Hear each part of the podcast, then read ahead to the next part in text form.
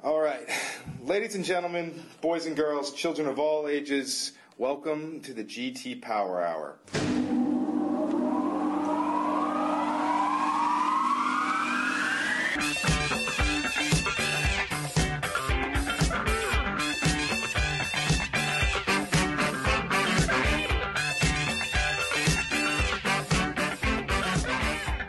Hello and welcome back, everybody, to our 30th episode. It's mid February 2022. And as if there isn't enough already going on at PJM right now, a new, we're going to call it a minor crisis, has begun to unfold. Unexpected congestion from a transmission line rebuild was causing extreme pricing in an isolated section of Virginia. Now, those unexpected price spikes appear to have caused themselves a financial market trader to abandon now losing positions in that area and triggered another financial default. Certainly not to the extent of the green hat FTR portfolio default from a couple of years ago, but it may require members to eat some of those losses. Now, I said was because PJM asked for and FERC recently approved some rule changes to address this issue. So the extreme pricing has been mitigated. But what's to be done about the default itself remains to be determined. On the FERC front, the Commission has established a show cause order on alternative market seller offer caps that's sure to extend the capacity market's current state of uncertainty. With that, I'm your host, Rory Sweeney, and with me, as always, is Glenn Thomas. Glenn, did you hear about the prognosticating groundhog in New Jersey that died right before its big day earlier this month? Uh, no, I didn't because there is only one groundhog. um, that's and, the answer. And, and he or she is not in New Jersey, Rory. Come on. yeah, no, that, that's fair. That's fair. I just wanted to, I mean, I, it, it just goes to, I don't know. There's just something about the fact that New Jersey tries to do a groundhog and they still somehow can't make, I mean, I just, I don't, I don't really know where the rest of that goes. I don't have all the pieces together, but it's just, I don't know, uh, something about that. Out there somewhere in the internet land, and I'm sure one of our listeners has the Google skills to find it, you'll find pictures of me with Punxsutawney Phil. Oh. Uh, we were doing an event when I was on the Public Utility Commission about preparing for winter.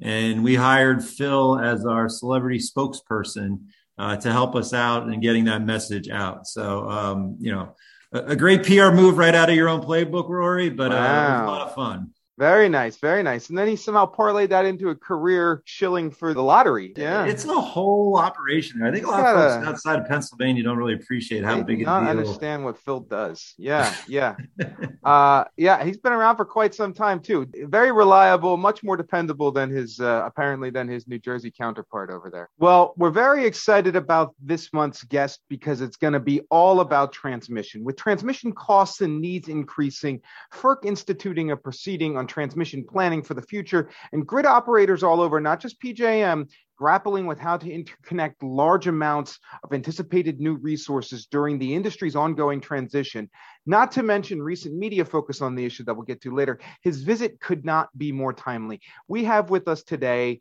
Ken Seiler, PJM's Vice President of System Planning. Ken has come up through the ranks at PJM, having started there in the early 2000s.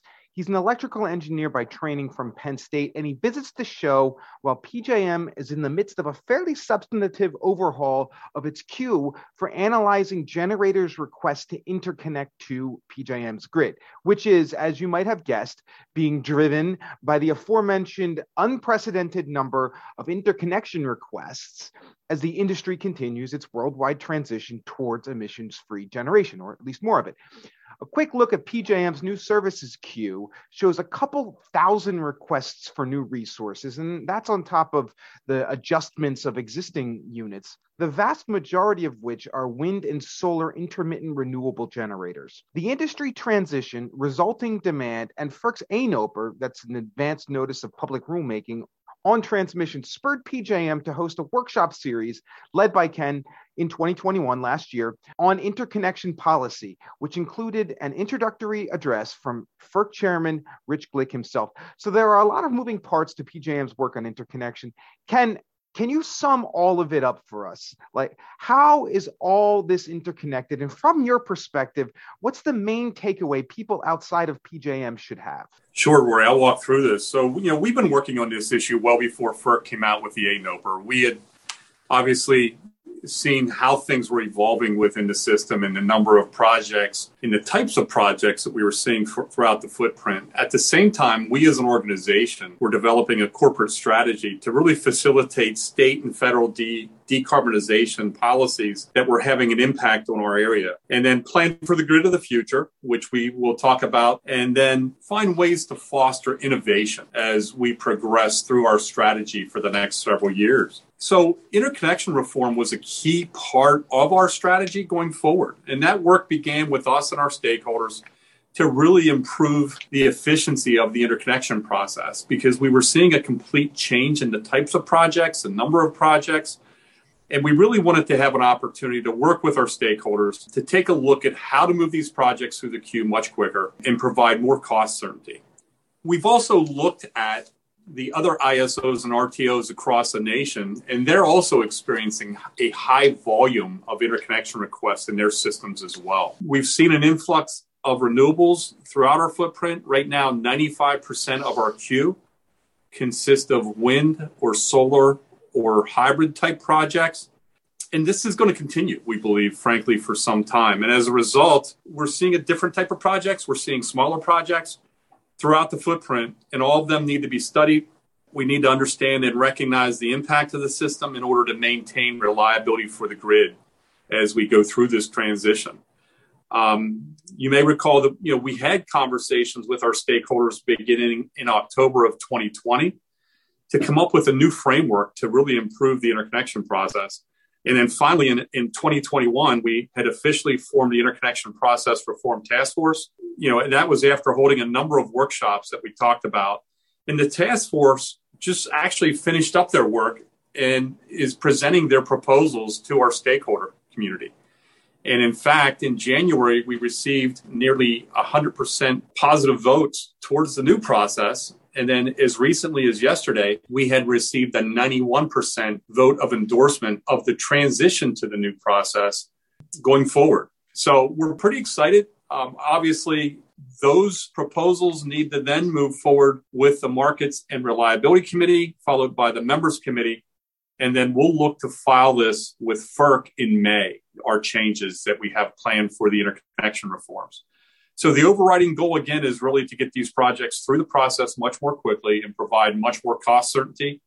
And there's a lot of aspects that we believe in the new process will be really conducive to making sure that we get the first projects that are ready and the first served on a first served basis and get those through the queue, get them interconnected as quickly as possible. We'll also look at projects that have very little needs for network upgrades um, in moving those through a final agreement as soon as possible as well. And then there's some other more subtle things like 100% of site control will be needed within the first six months after executing the final agreement. So a lot of changes in place with the new process that we think is going to be very conducive, really interconnecting generation going forward. Um, we also developed a fast lane, um, and that is we have a fast lane process that will help prioritize and interconnect what we're estimating to be about 450 projects right now today. And again, we're pretty excited about the new process. We can tell stakeholders are fairly excited as well. And um, we believe this is really going to help us with the transformation of the grid as it moves forward. And, and as a final takeaway, I'd just say, Rory, that all of the integral par- parties, including FERC, the states, um, all our member utilities that you know distribute the energy to our consumers all are very much aware that we need to have an efficient study and interconnection process with real projects um, to move forward in a reliable manner. So we're pretty excited.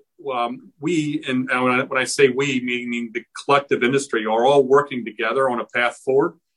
And we believe that we're making really nice progress. And we're never going to really steer from our core priority, which is the reliability of the grid. Yeah, yeah. Thanks for that, Ken. And maybe if I could just maybe set the table a little bit more, because I mean that was that was terrific. But you mentioned there was 2,500 projects in the queue right now. 95% of them are you know wind or solar. Can you just contrast maybe how the the queue of 2022 compares to the the, the grid of maybe 20 2002?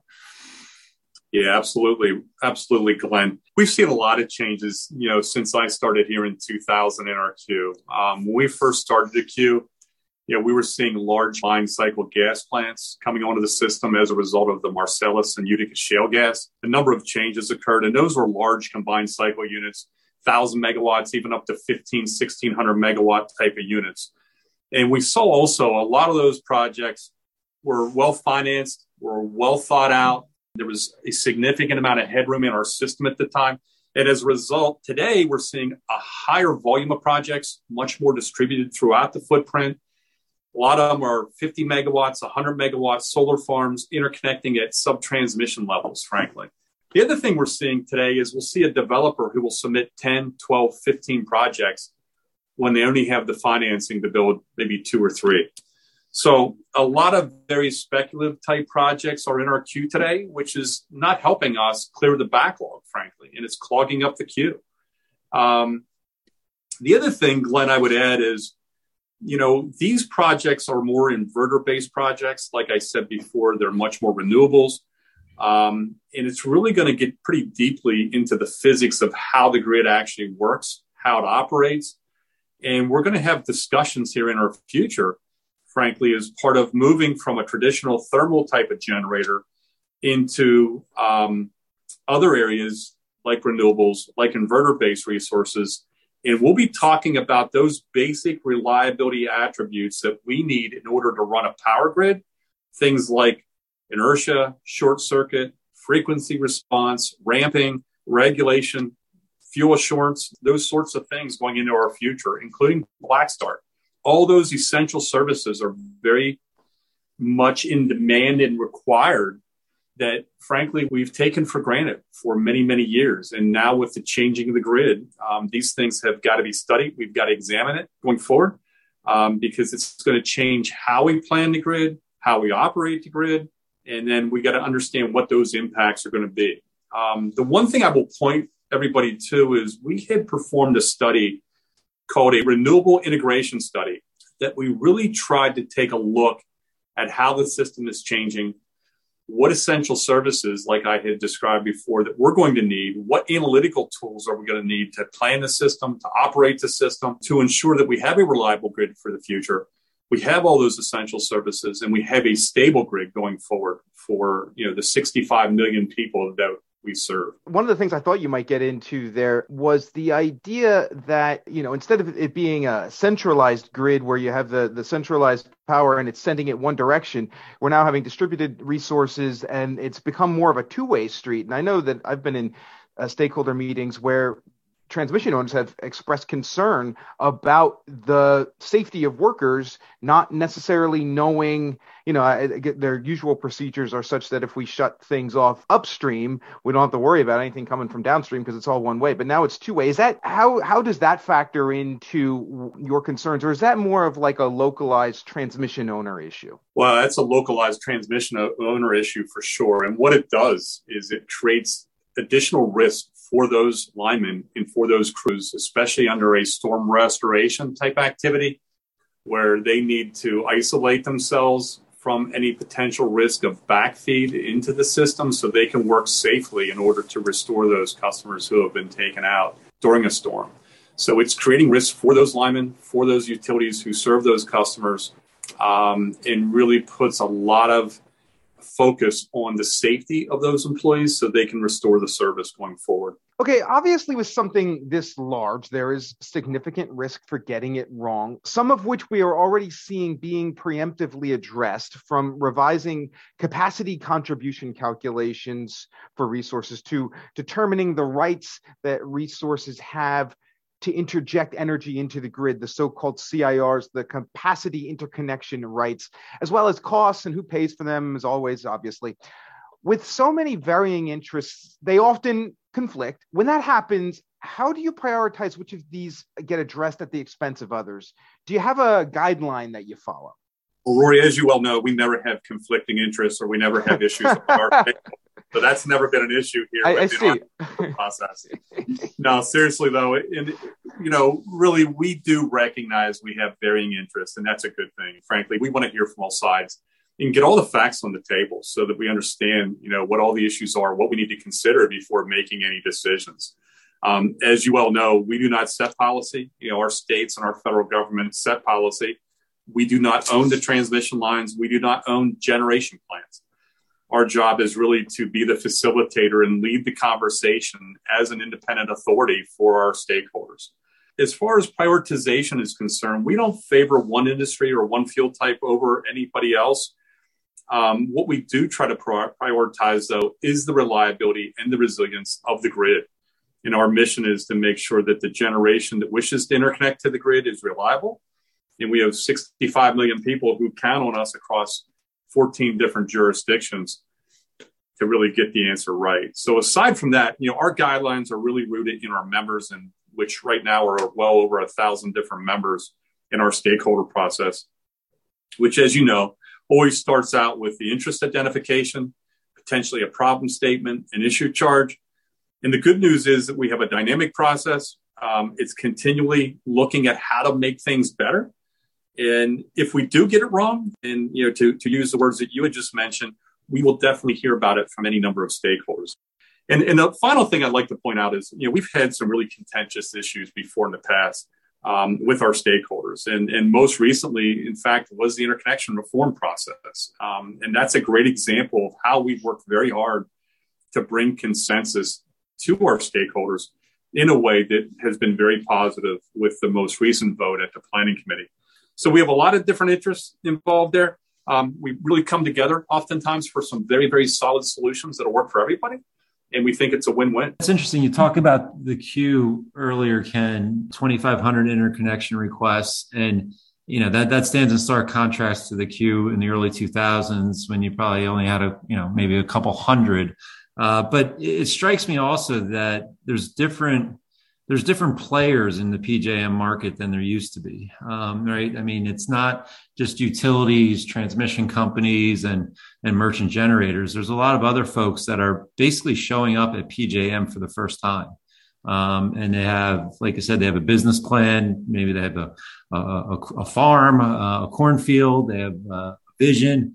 Um, these are all, you know, I'm not I'm not trying to belittle these players. They're all very legitimate players but they're also very new to PJM. And it, it has to be a little bit of a, I don't want to say culture shock. I think that's too strong, but a, a cultural uh, evolution that they have to go through as they get introduced to PJM. Any any specific advice to those folks who are maybe you know interacting with PJM the first time and, and candidly probably experiencing a fair amount of frustration because um, you know, they would they're maybe expecting more out of the queue process than than they're getting. Any any thoughts to those folks?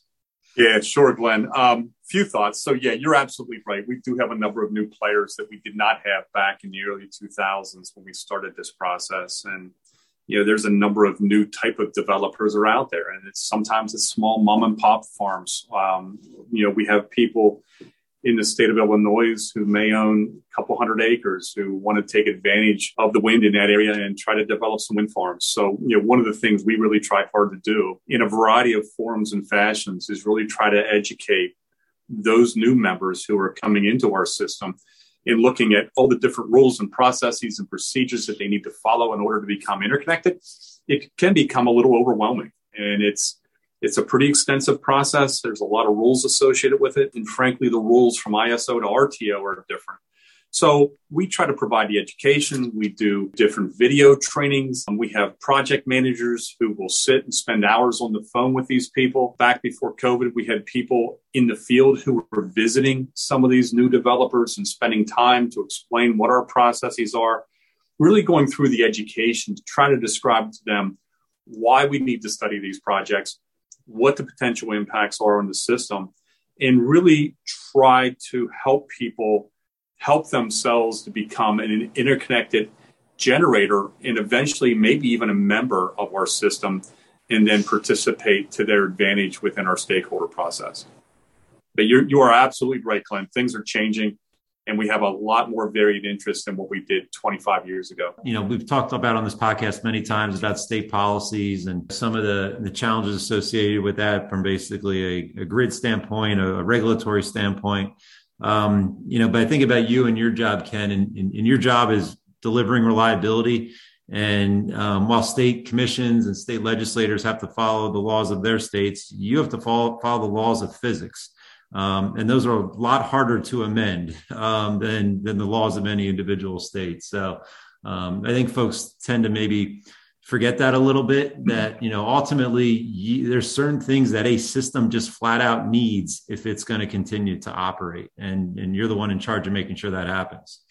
Yeah, yeah, that's a great point, Glenn. And, and we try to remind our stakeholders of that at times as well. That you know we're trying to deal with the laws of physics, and um, you know electricity flows at the speed of light.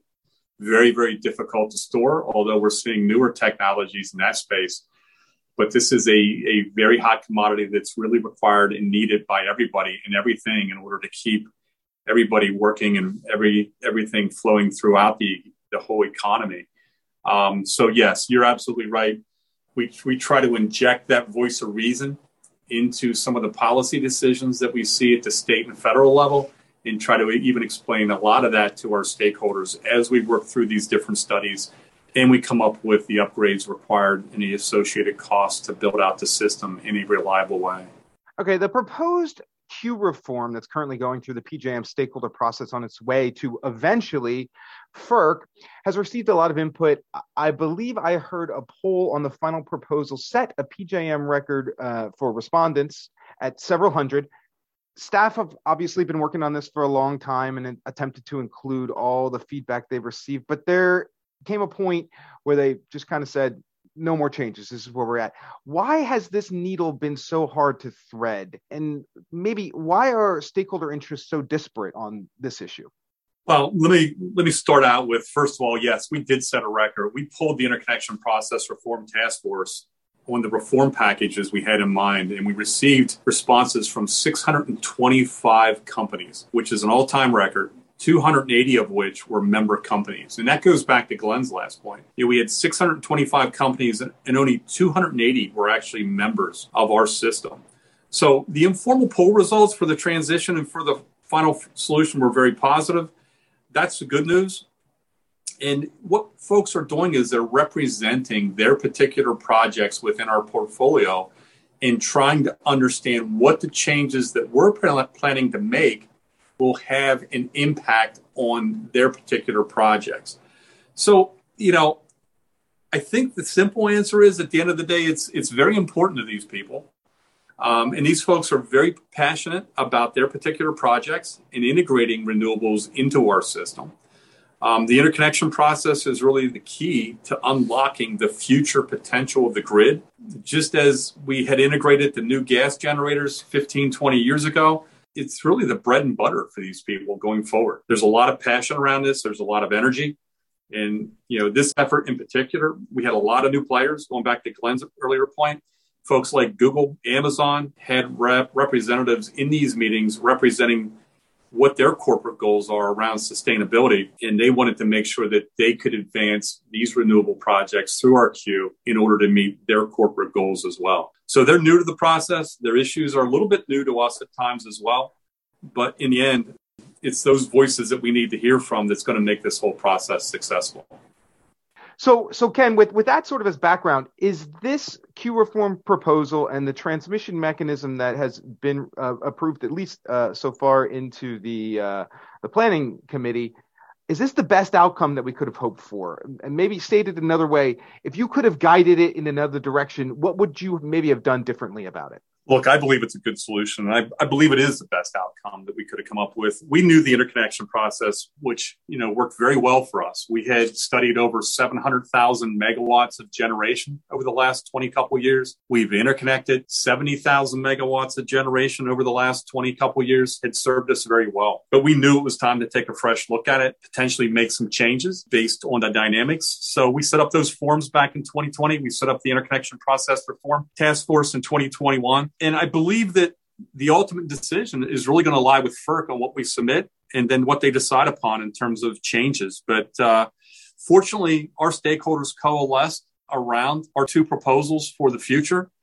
And we believe it's a strong proposal. If we started over again today, Rory, I think we would have ended up pretty much in the same spot. And we're comfortable feeling where we are We, we feel like we've developed a very thoughtful and comprehensive reform that accounts for all the different types of projects that we're seeing today in our queue. And it really rewards those who come ready to interconnect. Mm-hmm. Um, so we went about this in a way that we always would in terms of getting input from all sides. We feel good with where we ended up. Again, the landscape is changing. And if we need to go back to FERC and let's say this, let's change this or change that, then we will. But uh, I think FERC's going to be pretty happy with where we ended up. And really, at the end of the day, you know, we've been talking a lot about our process. I think there's a general consensus that some of the existing national policies on transmission planning need to reform as well. And if we're going to accommodate all the influx of renewables like solar and wind and hybrids. And, you know, we're certainly engaged in those discussions at a state level, at a federal level, within Washington, D.C., and talking to the commissioners and talking to the staff. And I expect FERC will be coming back to us very, very shortly with a notice of proposed rulemaking um, in order to direct us to do some other things as well. Well, speaking of FERC, that's probably a great way to transition uh, to the ANOPR, the big ANOPR. I mean, you may you mentioned there might be other ones coming your way, but you know, FERC put out uh, last year a, a pretty extensive um, ANOPR as it relates to transmission. Uh, PJM has filed comments in the docket. Uh, many states have industry players. Obviously, it's a pretty large docket. But um, I want to just maybe dive a little deeper on PJM's thoughts that were expressed in their comments to, to FERC. And PJM went to great lengths to explain that the topography of PJM may be different than other parts of the country. There's just unique aspects of PJM given where loads located, where the renewable assets are located. And you know, PJM took what looked like a message to FERC saying that you know, PJM's backbone is probably strong as it relates to the grid of future, and maybe these massive investments that are being called for in other areas may not be necessary in PJM. Um, is that a fair way to to you know interpret PJM's comments uh, in this ANOPR? Yes, I think it is, Glenn. I mean, our queue-based generation is in locations. I think it's 86 percent is within 100 miles of the major load centers. Wow. Our existing generation fleet, I believe we calculated was 87% of it is within 100 miles of the major load centers as well.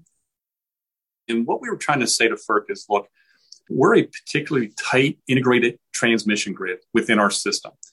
And it's a it's a system that really because of the tight integration of all the transmission that we have really doesn't need long haul transmission across the entire footprint. And we believe that we have a pretty strong and robust transmission system, and we're different than what you may see perhaps in the Midwest or within WECC.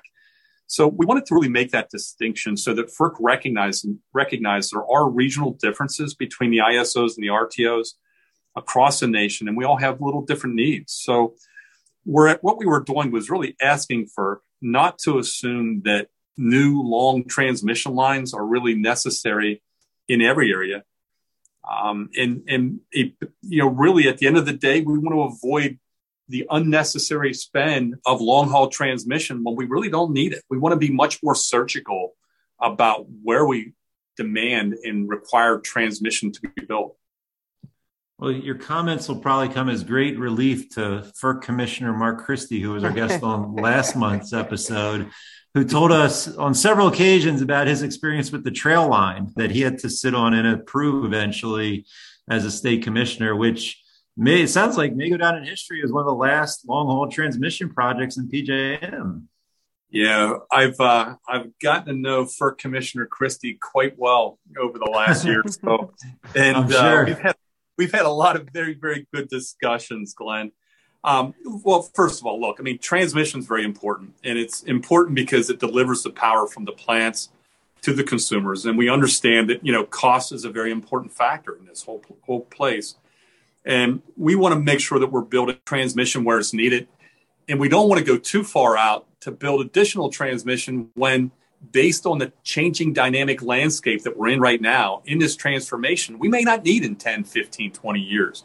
So we want to be you know, providing a strong backbone. We want to pro- be providing transmission capability to those who need it in order to serve our consumers very reliably. But at the end of the day, we don't want to overbuild the system.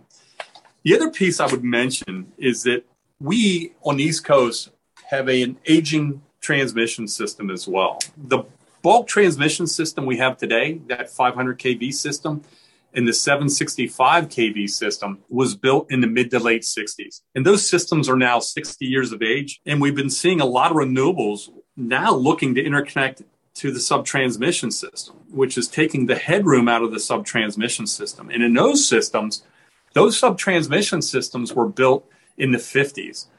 You know, in many cases, we're seeing lines that are like 115, 138 kV lines that are 90 or even close to 100 years old at this point. So we have an aging infrastructure, much like the rest of the nation, with whether it's water lines or gas lines or sewer lines or other types of infrastructure, we have an aging transmission grid as well.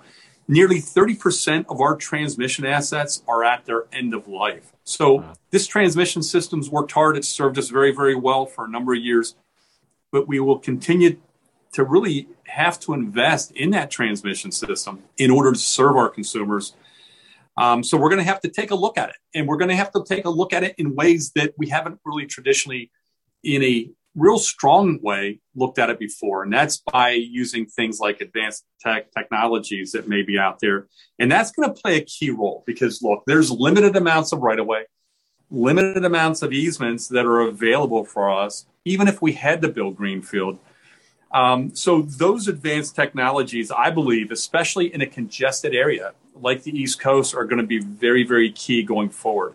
And you know, we've already seen somewhat of a use of some of those advanced technologies and interest in those things. For example, in things like storage as a transmission asset, using dynamic line ratings, um, which is really a way to maximize the throughput through those transmission lines for the existing frame or existing transmission lines we have in place we also need to take a look at underground transmission, HVDC, things like smart valve solutions, carbon core conductor, you know, which has the capability to uh, have four times the ampacity of a steel core conductor.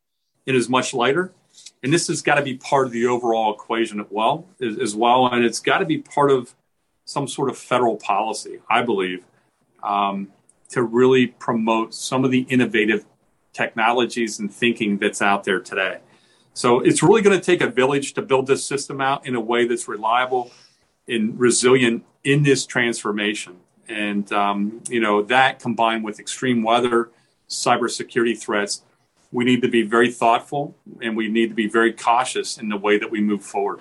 It sounds like what you're saying kind of does align very much with what Commissioner Christie said, and that all sort of culminates in the idea that transmission costs are up and they're going to continue to grow. How should customers think about that? And does that create an incentive to leave the grid? Our role as the transmission planner and transmission operator for the region is to ensure that we're doing things as cost effectively as we can. And our job is to make sure that we're being very surgical around where we apply technologies, where we build new transmission, what enhancements we make, in order to be very prudent with our consumers' money at the end of the day.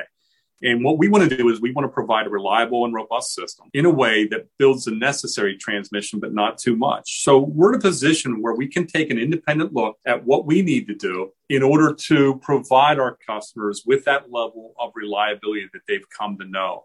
So I believe that we're going to continue to certainly use our stakeholder process to develop frameworks, advance some of these ideas within our community, and then bring everybody's best minds together to solve some of these problems in a way that's going to build the right amount of transmission while recognizing we need to be prudent with other people's money. Yeah, and that's a great segue also to another issue that's front and center in the ANOPR, and that is the issue of participant funding and the principle of beneficiary pays.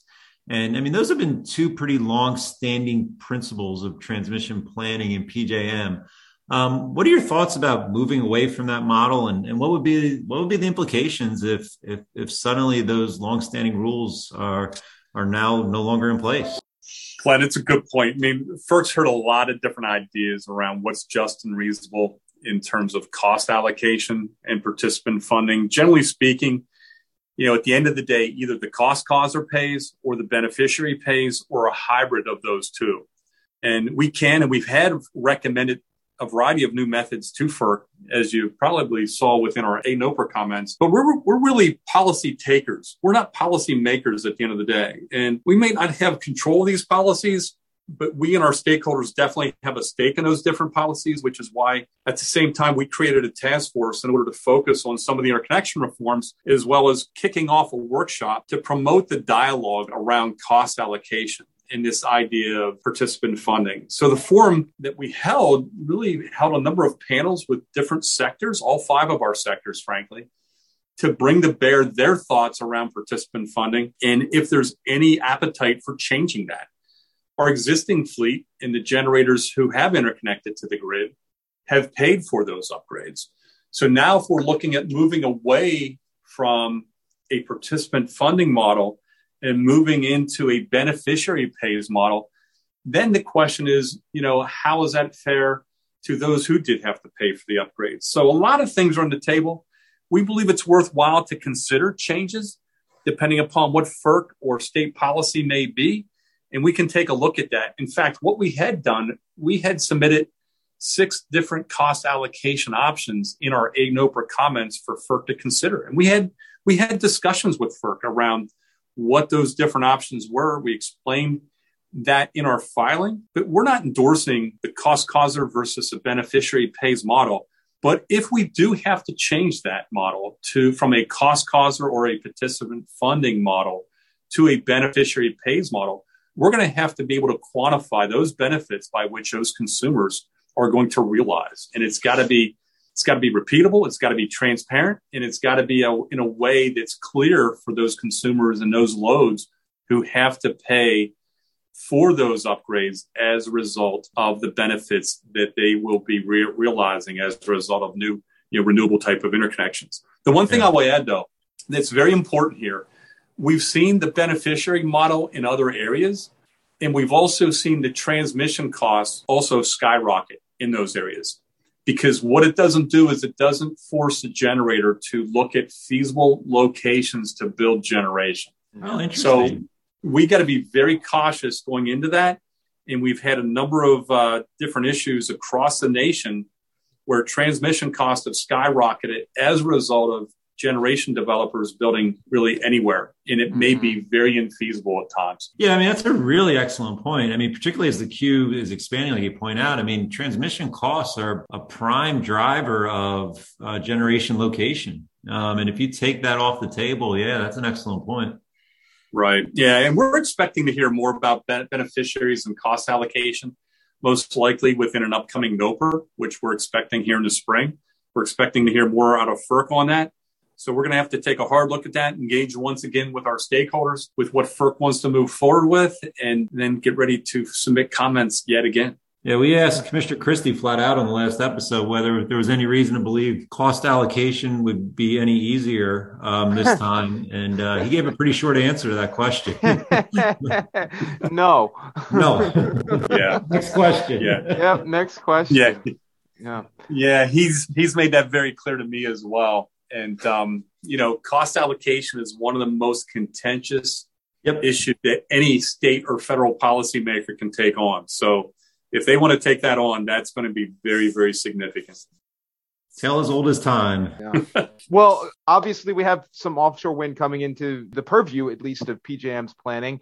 We've got the state agreement approach that was just recently filed at FERC, and uh, we just got an update on it. This is New Jersey BPU's agreement with PJM uh, to look into offshore wind off their coast. Ken, can you give us an update on and an idea on what can we expect in the near future regarding offshore wind in PJM's grid? Well, first of all, offshore wind's very exciting for us. You know, we have we have generation and tie lines to the north, south, and west, but we don't have anything to the east. So this is a really exciting landmark that we've entered into with the state of New Jersey. And we've really engaged with New Jersey in a really collaborative way to advance you know, their state public policy for the 7,500 megawatts of offshore wind. And this provision within our OA was one that we had, had incorporated back under FERC Order 1000, which really required grid operators like us to provide for the consideration of transmission needs driven by public policy requirements in our planning processes. So we put those provisions in place, and this is the first time that we've had anybody take advantage of that. So the state agree the state agree- agreement approach really enables a state or a group of states, frankly, to propose a project to pursue their public policy goals that they have. This has really enabled New Jersey to help meet their needs, and um, we're really, really excited. The great news here is that we received a very robust response from our different stakeholders. We received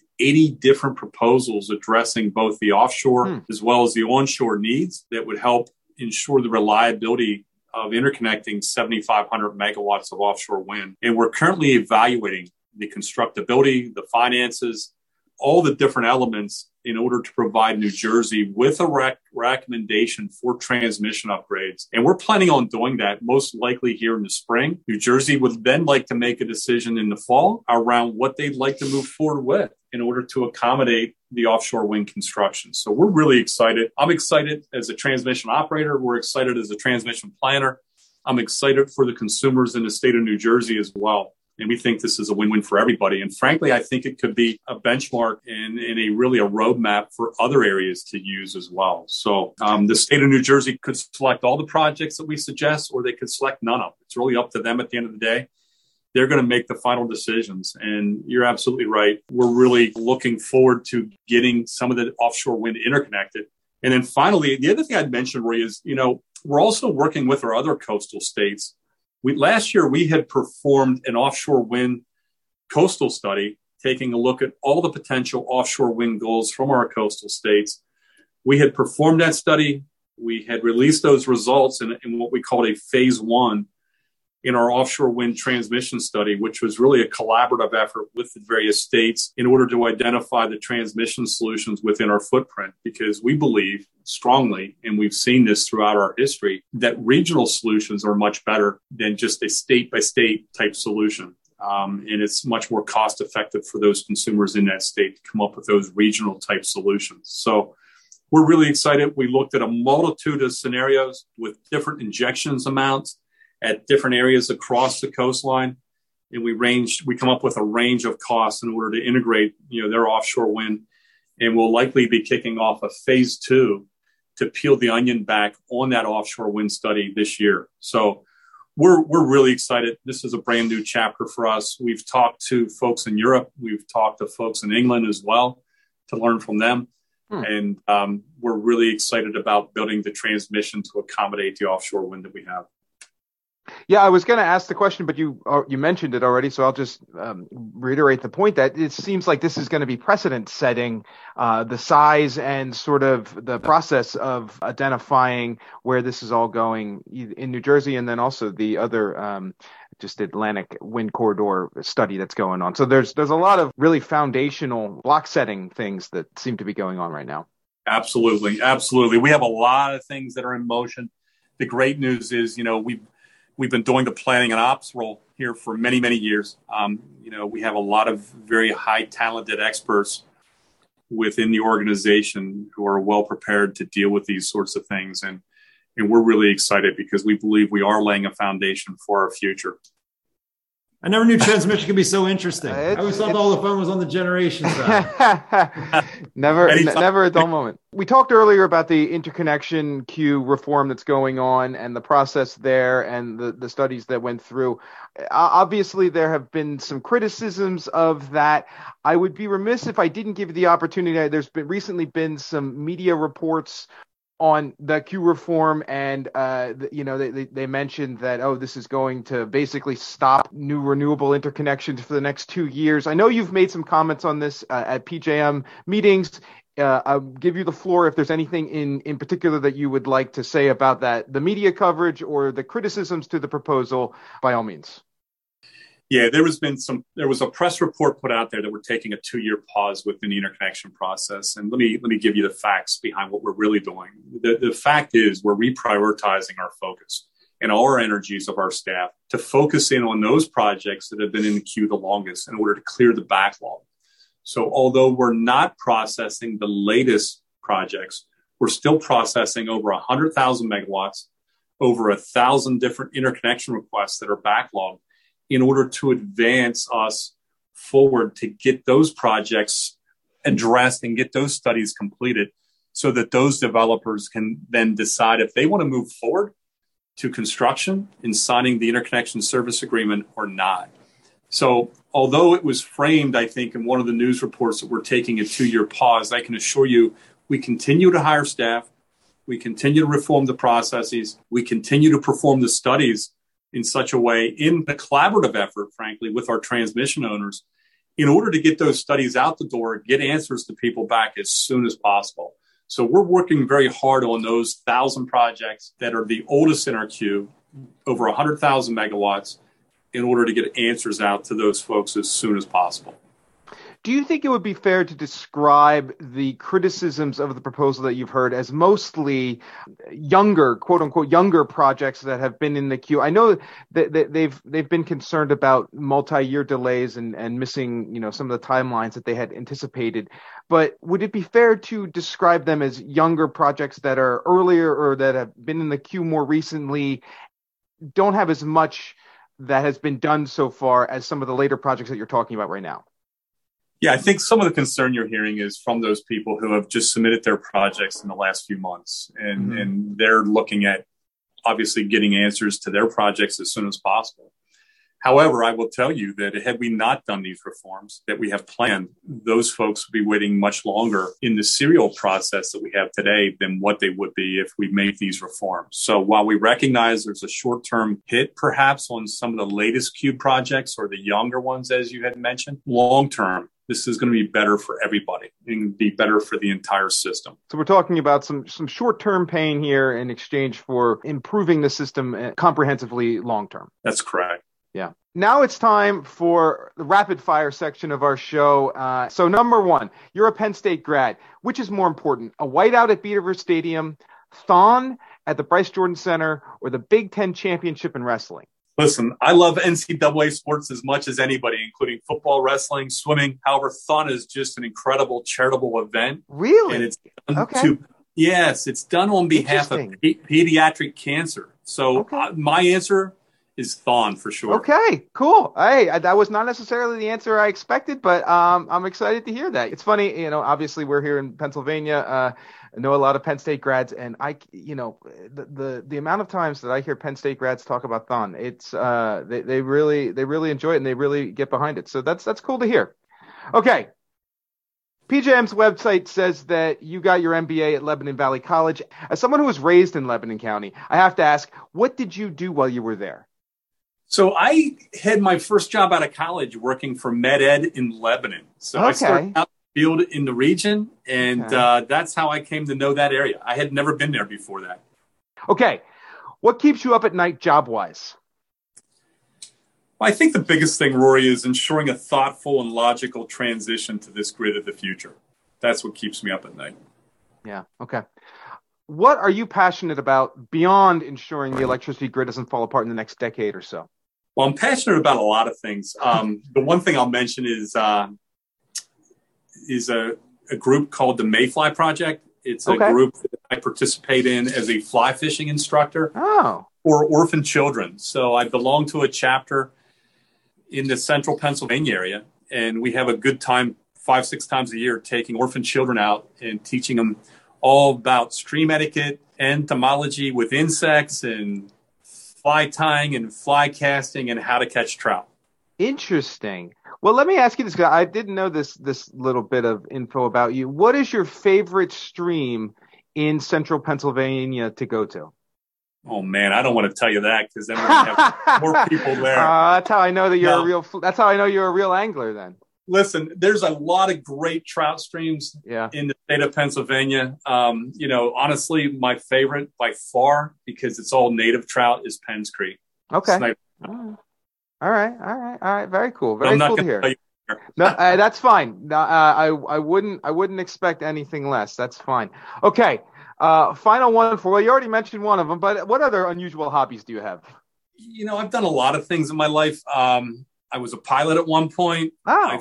I, uh, I flew small planes. I've jumped out of good planes, part of a parachuting. Hopefully, not the same one that you were flying. Correct? No, oh, no. Okay. Uh, my latest unusual hobby is really the fly tying and okay. fly fishing. I, I love the idea of putting feathers on a hook, making it look like something out in nature, and then yeah. using that same fly to actually pull a trout into biting it and landing a fish. And it's really just incredible when you can spend some time in the woods and it's very tactical, it's very strategic, it's very athletic at the same time, and it's a way to uh, really focus on something other than work.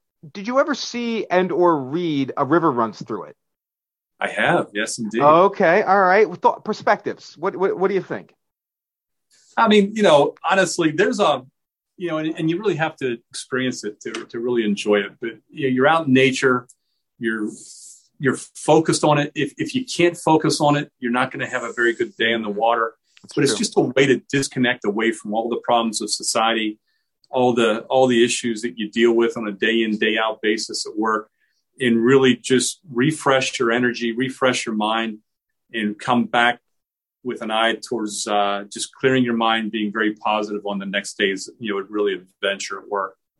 I, I can't quote from the book, but there's some uh, uh, beautiful passages uh, about fly fishing from that book. So I, I, I thought you might have heard of it, and it's uh, it's good to hear that you have. Uh, it's uh, it's a great Absolutely. book for anyone who hasn't hasn't read it, or the movie is also uh, good. Brad Pitt's in it. That's worth a worth a view. Uh, okay, uh, so final section of our show here, Ken, is we give our guests the opportunity to offer unsolicited advice to anyone that we think needs it. Now, I understand that you, you don't provide any specific advice, but do you have general guidance to offer to our audience while you have the podium? Yeah, absolutely, Roy. Look, I've been part of this whole industry for over 35 years, and the amount of change we're seeing in the last several years is just incredible at an unprecedented pace.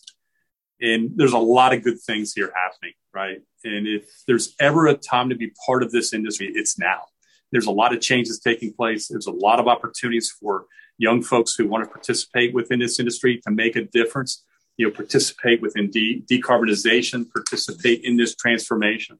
Mm-hmm. Really, really exciting times. And honestly, you know, we're trying to do a job here to sometimes dance on the head of a needle, in fact, by balancing state and federal policy with the needs of our stakeholders while still continuing to honor the rules and the laws of physics. So for us, it's trying to pull all those different elements together in order to ensure this reliable grid that's served us very well over the last hundred years or so. So, you know, it's it's just an exciting time. You know, it's going to take a village to pull all this transformation together as we go through the transition. And uh, I would just ask people to be patient, mm. be respectful, and certainly honor all the different thoughts, all the different you know perspectives that come to the table. Be respectful and try to look at things from other people's viewpoints in order to pull this all together in a, in a real consensual way. Mm. Yeah, that's really key and uh, probably should be reiterated and, and brought back uh, in reference to the stakeholder process. Everyone's advocating for their position, uh, but then understanding that at the end of all of this, uh, and I heard a podcast the other day with Vince Duane uh, and he mentioned uh, a um, uh, a memory from years ago, early on in the stakeholder process at PJM, uh, where there was pretty contentious. But at the end of the process, everyone sort of stood up and said, this proposal, while it is not in the best interest for my particular interests, uh, is in the best interest for the grids, and therefore we're going to vote for it. And then everyone sort of at the end stood up and clapped. Uh, how much of that is true, I, I, I don't know, but um, but that idea of of communal benefit and interest, I think, is really key, and I'm glad you brought that up. Okay, Glenn, what do you have for us? Yeah, well, well, thanks, Rory. Yeah, and the, the first thing I have is uh, I hope folks listen to Ken Seiler. That was some terrific advice from a, a true industry veteran and leader, and uh, it's pretty clear, you know, just listening to that advice how uh, how how uh, unique an individual Ken is. So, uh, um, in terms of my specific advice, and it's not necessarily advice this month as uh, as much as it is. I look forward to seeing you. Um, I'm heading down to the NARUC meeting uh, this weekend. Uh, depending on when you listen to this, you might be listening to it after the NARUC meeting. Hopefully, I got to see many of you there and say hi. Um, for those of you who are listening this before the NARUC meeting, um, yeah, come say hi, please. It's always great to see folks. Uh, as these uh, COVID restrictions ease a little bit, it's uh, sort of heartwarming to know we might be getting back to doing some of those things that uh, you know we used to do and enjoy. So, look forward to seeing many of you there. For my two minutes, I'd like to sit down with two people, actually Robert Bryce and Meredith Angwin, both authors of books about the electricity grid. I've known of Bryce since his book, Power Hungry, made a splash as one of the early criticisms of renewable generation's environmental bona fides.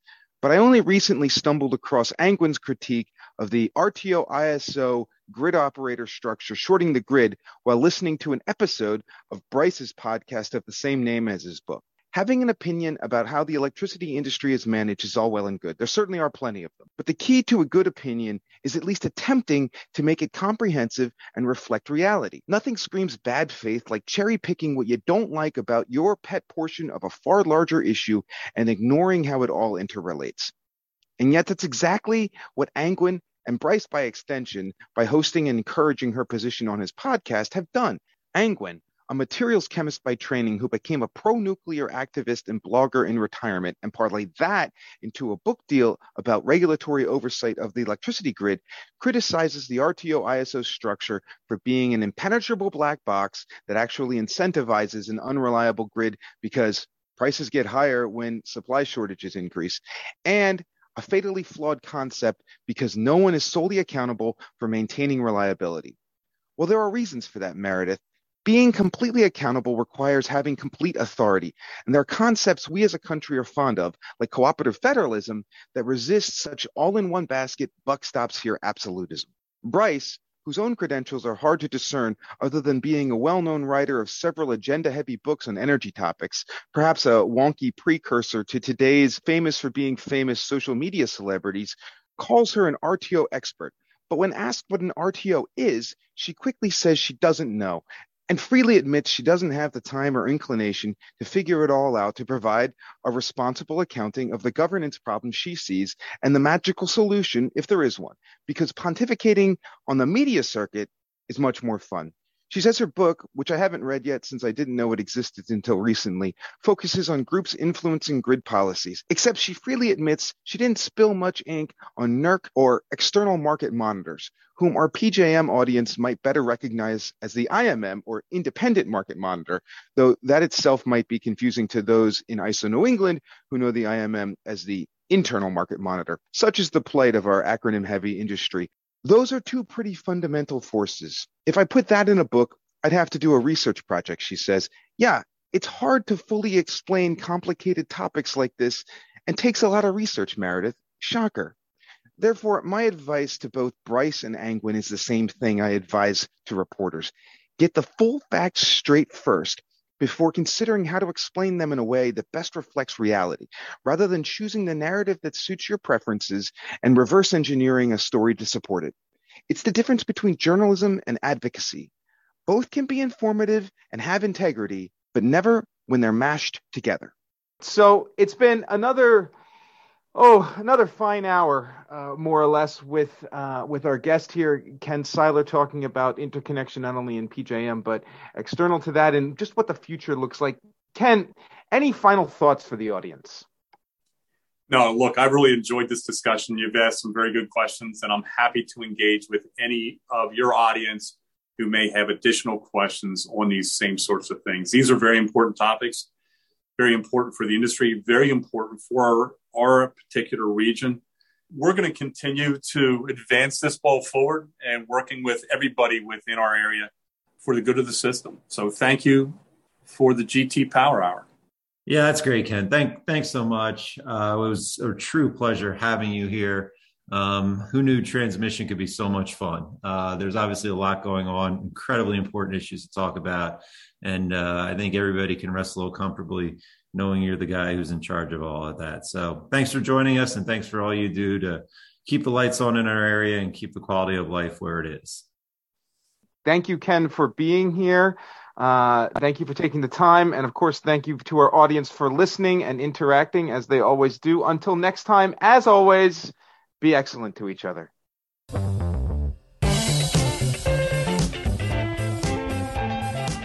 Thanks again for joining us for another episode of the GT Power Hour. The views expressed on the show represent those of the hosts and not necessarily any GT Power Group client. For more information, please visit www.gtpowergroup.com. That's G T P O W E R G R O U P.com Thanks again, and we'll see you next time.